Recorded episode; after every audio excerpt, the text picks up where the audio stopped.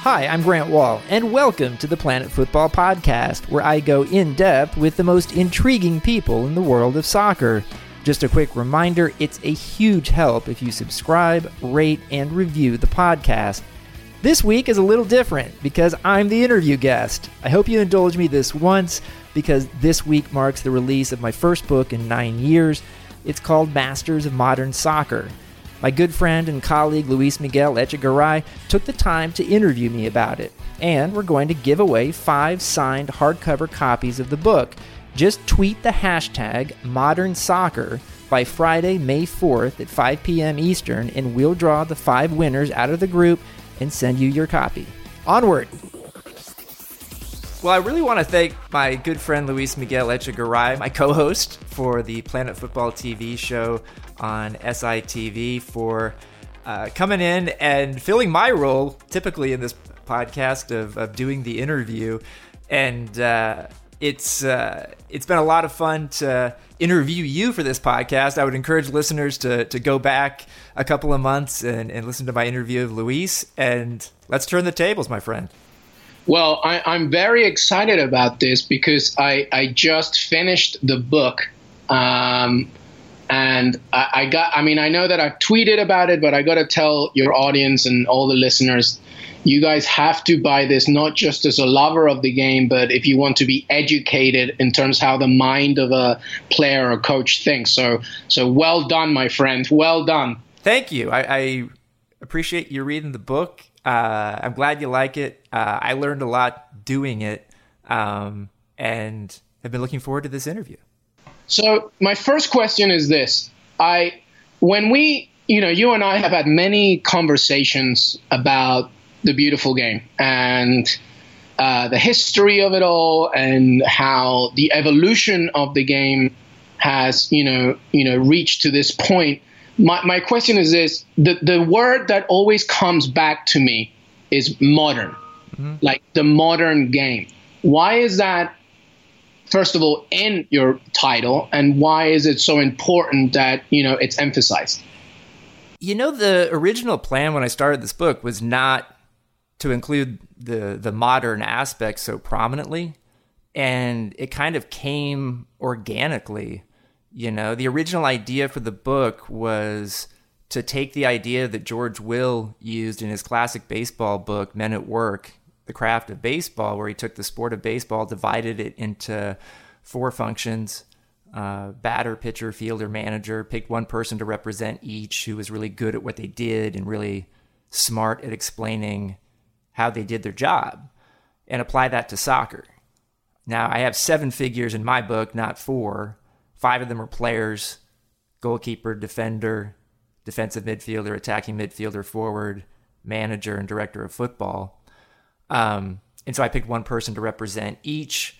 Uh, Manuel Neuer is the goalkeeper, Vincent Kompany is the defender, Xabi Alonso is the defensive midfielder, Christian Pulisic is the attacking midfielder, Chicharito Hernandez is the forward, Roberto Martinez is the manager, and Michael Zorc from Borussia Dortmund is the director of football spent a couple years with each of those guys. But early on in those interviews, and I remember very clearly my first interview with Vincent Kompany in Manchester, where I just wanted to hear what he would say if I asked him, What do you think of when you hear the term modern football, modern soccer?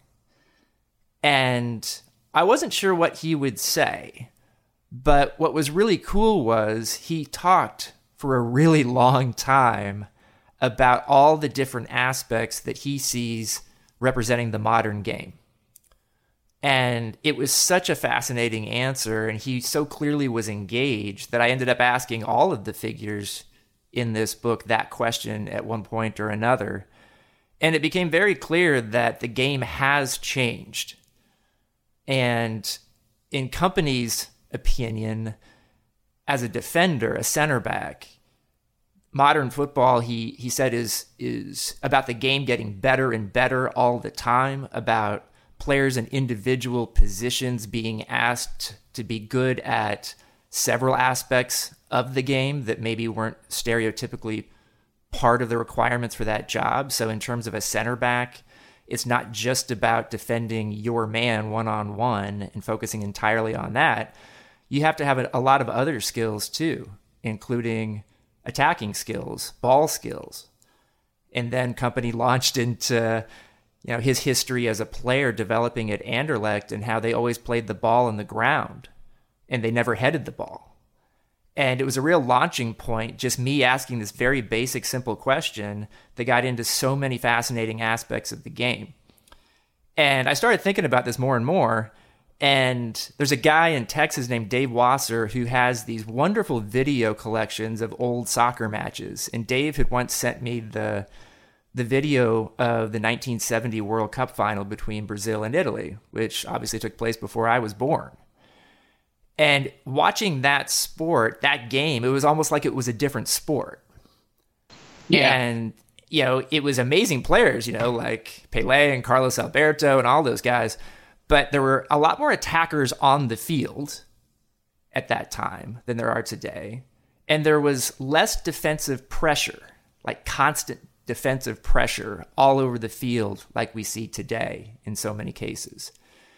And I was just really struck about how the game has changed. And, you know, the term the modern game to me is sort of in contrast to the beautiful game, which is sort of this cliche name that we have for soccer, almost like a, a synonym. And I, I don't want people to take that as meaning that that the modern game is not the beautiful game or the opposite of the beautiful game or the modern game is not artful because it is. And a guy, I think the guys in this book represent that, the way they play.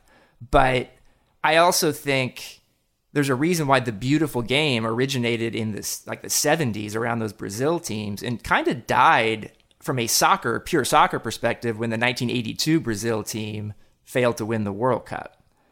And if you actually ask players today, what do you think of when you think of the term the beautiful game? They're sort of confused and they don't really know what to say. But if you ask them, what do you think of when you think of the modern game? There's a lot that these thoughtful guys have to say. And so that became very clear during the interviews for this book and became a dominant theme in the book. Yeah, there's um there's that's really a great point about the contrast between the modern game and the beautiful game. And I think it serves to the advantage of the player nowadays because I think that uh, just like you say, and just and I, I concur. Uh, Kompany is uh, comes off as a as a professor uh, by the end of this uh, of this book. But one of the things that's really you know great to see is that I think that the modern game is is is not just about you know understanding the opposition, but it's about understanding yourself mm-hmm. and and what you can do in order to be flexible. I mean, if you think about Mauricio Pochettino or Jurgen Klopp, in contrast to a Guardiola or Pellegrini. You know, so you, you see that when you read the book. Um, the air of uh, Pep Guardiola, by the way, it like surrounds the book, doesn't it? Really, just because Xabi Alonso, of course, and and Kompany, uh, who's his current player, you can see like the educate, which of course Guardiola, you know, from uh, Cruyff as well. So I, I like that. Uh, did you feel that when you were writing it? It's also something that I didn't predict when I first started this, but you know, there are three players in this book, Manuel Neuer, Vincent Kompany, and Xabi Alonso, who have played or are currently playing under Pep Guardiola. And so even though Pep Guardiola is not an official character figure in this book, he's his presence sort of hangs over the book. And yes. in a way, it's like these players when they speak about Guardiola are are are reverential toward him. And yeah. all three of them, Neuer, Kompany, and Alonso, are in their 30s. All three of them have won major trophies. Neuer and Alonso have won uh, the World Cup and Champions League. Vincent Kompany has won three Premier League titles. And you would think that going into their 30s that they would be pretty self-satisfied that there wasn't much more for them to learn educationally about the game. But what becomes very clear is how much they have learned under Guardiola that they have not had not learned under previous managers. And a guy like Xabi Alonso has played for some of the greatest managers of the last 20 years. Yeah. You know, Mourinho, Ancelotti, Luis Aragonés, um, Vicente Del Bosque, uh, Rafa Benitez.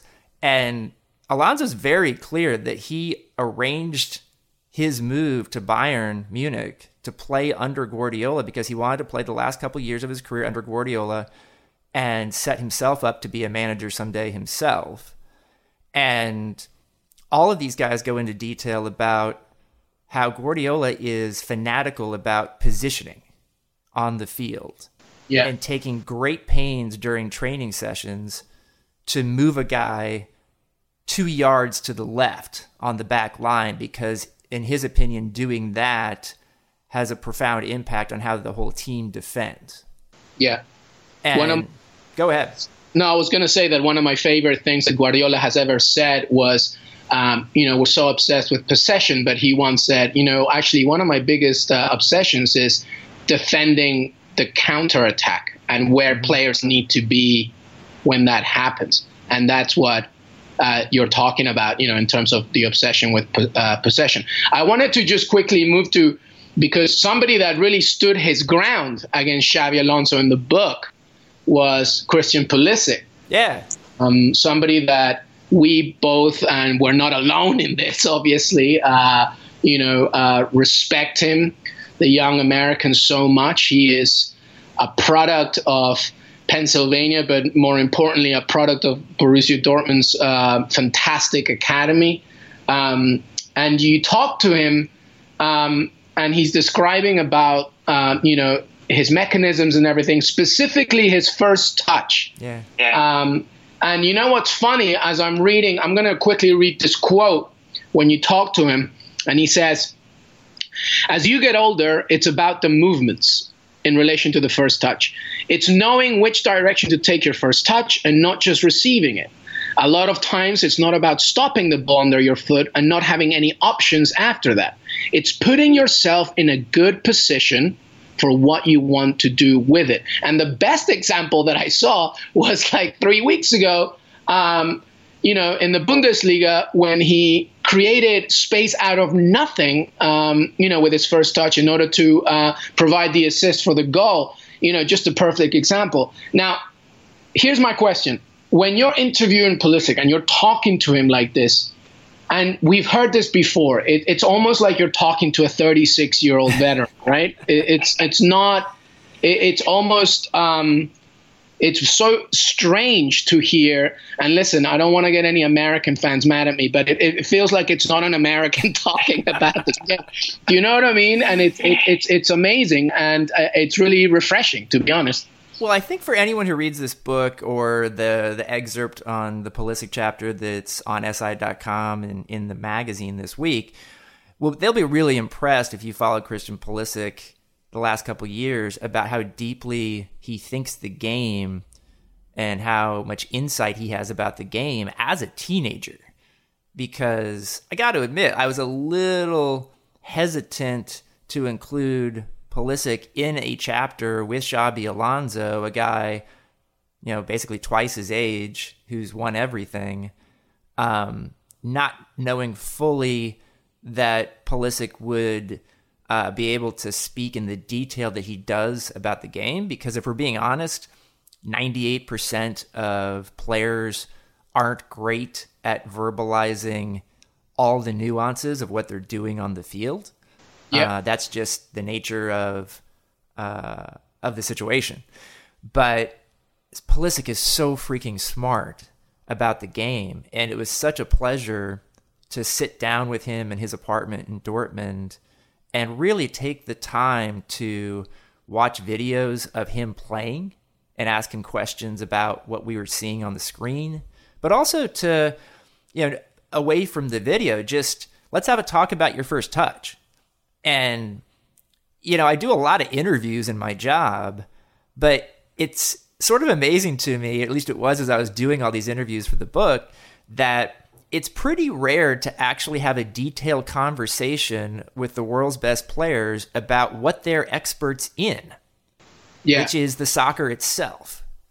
You know, so often when we do interviews, it's like a post game situation where you're talking very specifically about what happened in the game or heavily generalized. Right. And you know, you're in a rush and and guys oftentimes go on autopilot and just kind of spew cliches or you're sitting in a one-on-one interview for a magazine story where you're getting much more into the story of their lives away from the field, which has a, a, a real value, obviously. But what I wanted to do for this book was as much as I love talking to people about their life story, I wanted to focus this on the soccer and what these guys are experts in and try and draw out from them those insights. And so if I'm sitting down with Christian Pulisic, let's talk for 10 minutes about your first touch, about how you developed it, about what you're trying to do with it.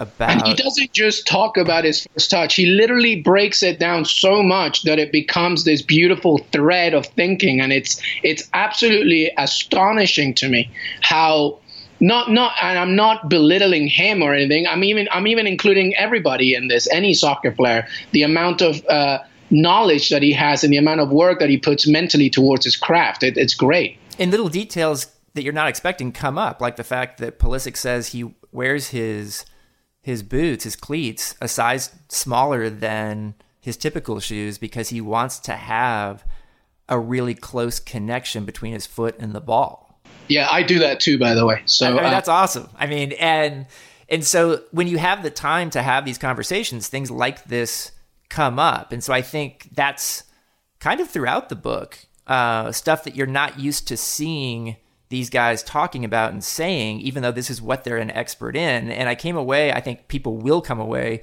very impressed with Pulisic and what he's achieved to now, but also how smart he is about the game and his recognition of how much more he needs to improve to get to where he wants to go, that he's not a finished product. And he holds his own in that chapter with Xabi Alonso. Yeah, he does. And, and I don't want to uh, stick too much with Pulisic because I know there's other players and other things that I want to ask. But the, do you think that, uh, I mean, obviously he has the, the soccer brain, but a lot of it is credit to Dortmund's fantastic academy and how they approach the game, right? I mean, they have done a really good job with Pulisic, and he was smart with his father, Mark, and yeah. family. Kelly's his mom. Uh, you know, she's a soccer player in college as well as his dad, who's also a coach now.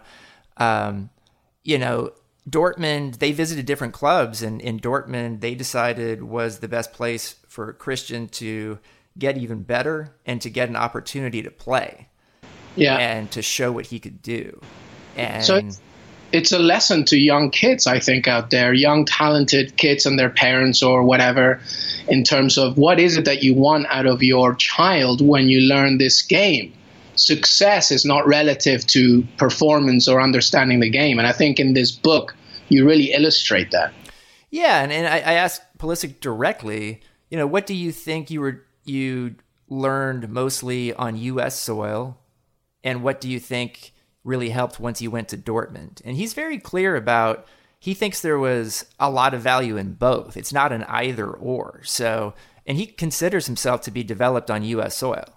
Yeah, uh, that Dortmund wasn't the only reason he's gotten to where he's gotten, but there's a lot of different factors that went into it.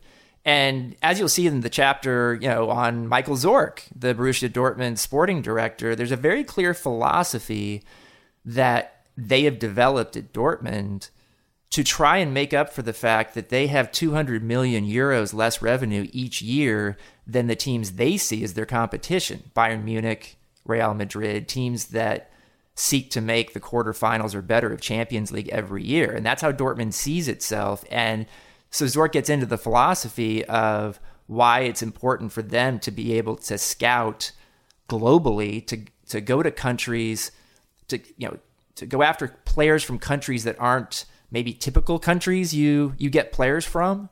Uh, yeah. Whether that's the U.S. in Pulisic's case, or Shinji Kagawa from Japan, or um, you know, Robert Lewandowski from from Poland, who nobody knew of when when Dortmund signed him. Yeah. Um, another player that I want to talk about um, is Chicharito and um, how you. I mean, you have a great bond with with the Mexican, um, you know, national team.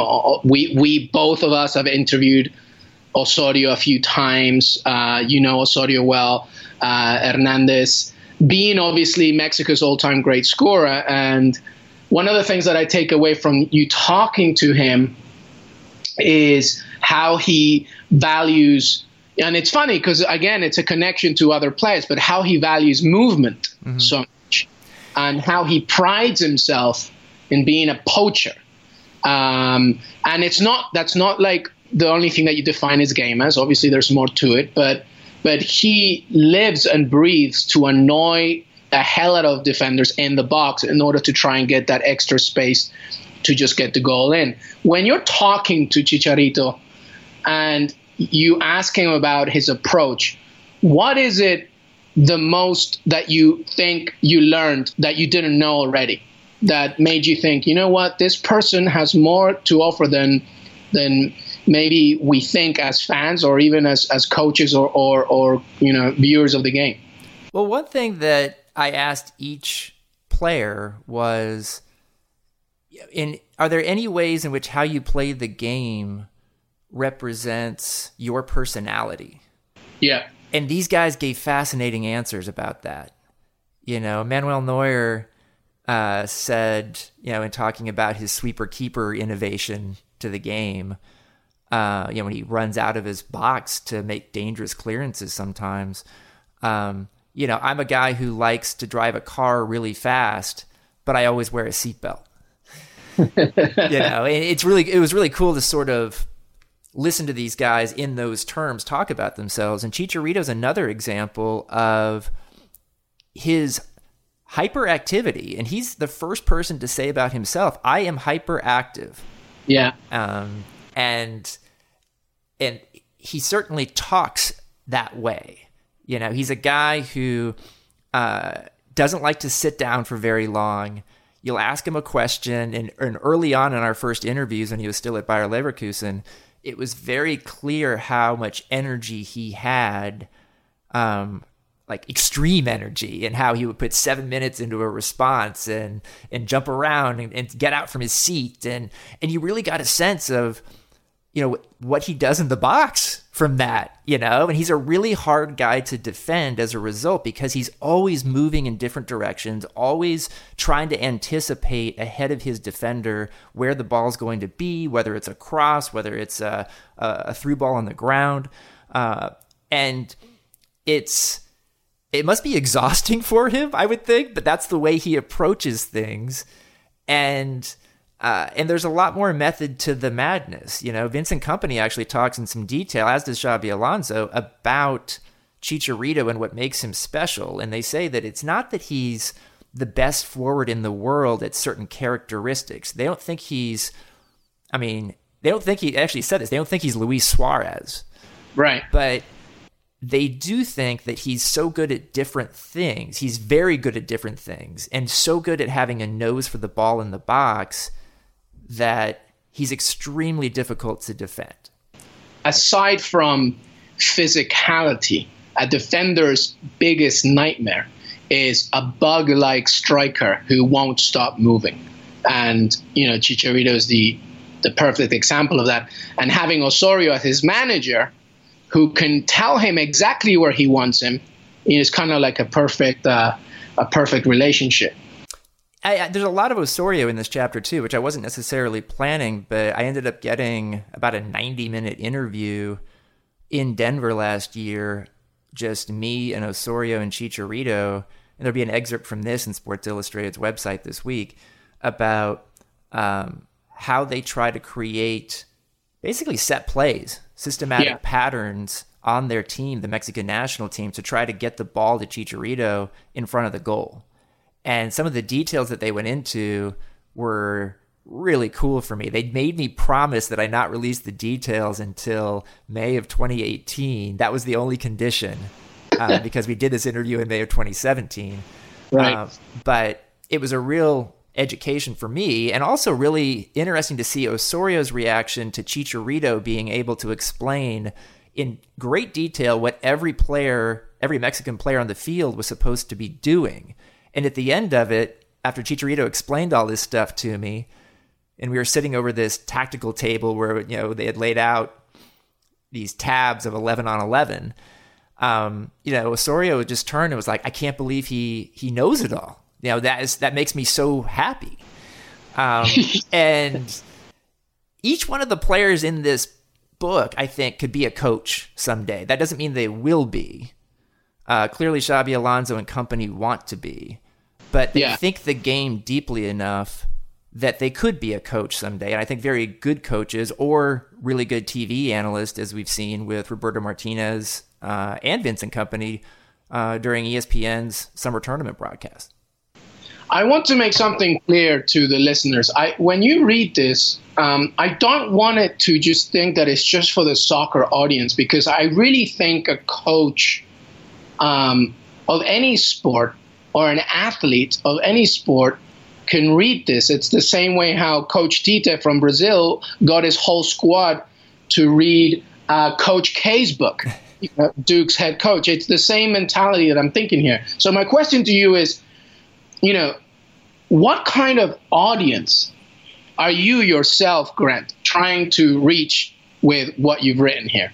I'm trying to hit a wide audience. Um, it's similar to when I'm writing a magazine story for Sports Illustrated on soccer, I think it's possible to find a balance between writing something that is interesting to hardcore soccer fans who watch the sport daily, but also be interesting to a sports fan who may just watch soccer during the World Cup or a coach of a kids team in the US or a player on a kids team in the US or anywhere.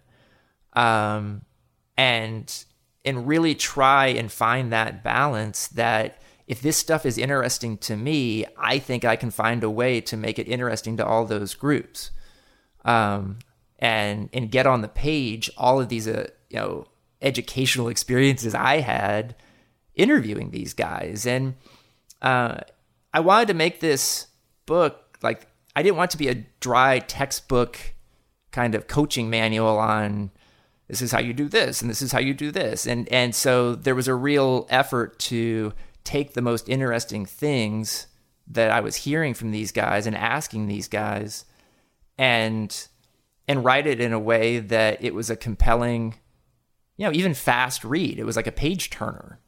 So yeah. that's that's the hope. Uh, we'll see you know if readers think that but uh, but i really enjoyed the whole process. Well i mean i'm biased uh, obviously, but uh, I think it's exactly achieves what you wanted it to achieve. There are many parents who take their kids to play soccer on the weekends and that's the only relationship they have with the game and that's fine and i think that that's the kind of book for them because ultimately i think the most i get out of this book is the passion and the vision that these players coaches directors have for the game um, it's called Masters of Modern Soccer. I know that you, um, you know, talk about it at the beginning of our chat, but I really want everybody to just, you know, give this a read. It's fantastic, and I really commend you for it. Thanks so much, Luis. I appreciate it. Thanks for listening to the Planet Football Podcast. I'd like to thank Luis Miguel Echegaray, as well as everyone at Cadence 13 and Sports Illustrated who supports this podcast. Please, if you like the pod, tell your friends, subscribe, like, and review it on Apple Podcasts or wherever you get your podcasts. It really does help the cause if you do. And check out the 30 minute Planet Football video show hosted by me and Luis on SITV. That's available on Amazon and Fubo TV. Recent guests include Becky Sauerbrunn, Brad Friedel, Rory Smith, and Miguel Almiron. See you next time.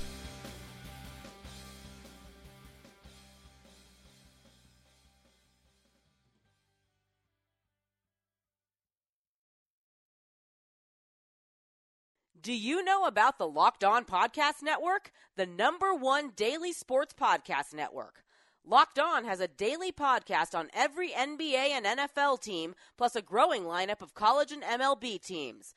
You get a daily bite sized podcast giving you the latest on your team from the local experts.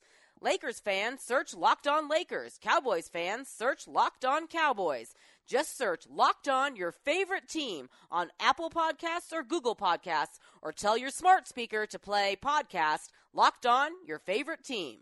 Locked On Podcast Network, your team every day.